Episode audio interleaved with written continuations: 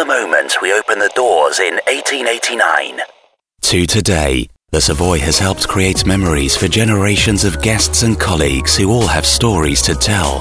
From stolen glances across the dining rooms that led to beautiful weddings in the ballroom, to family gatherings together for afternoon tea to celebrate special birthdays and graduations and anniversaries. Only at the Savoy will you remember past memories and make new ones for the future. You don't just stay at the Savoy, the Savoy stays with you.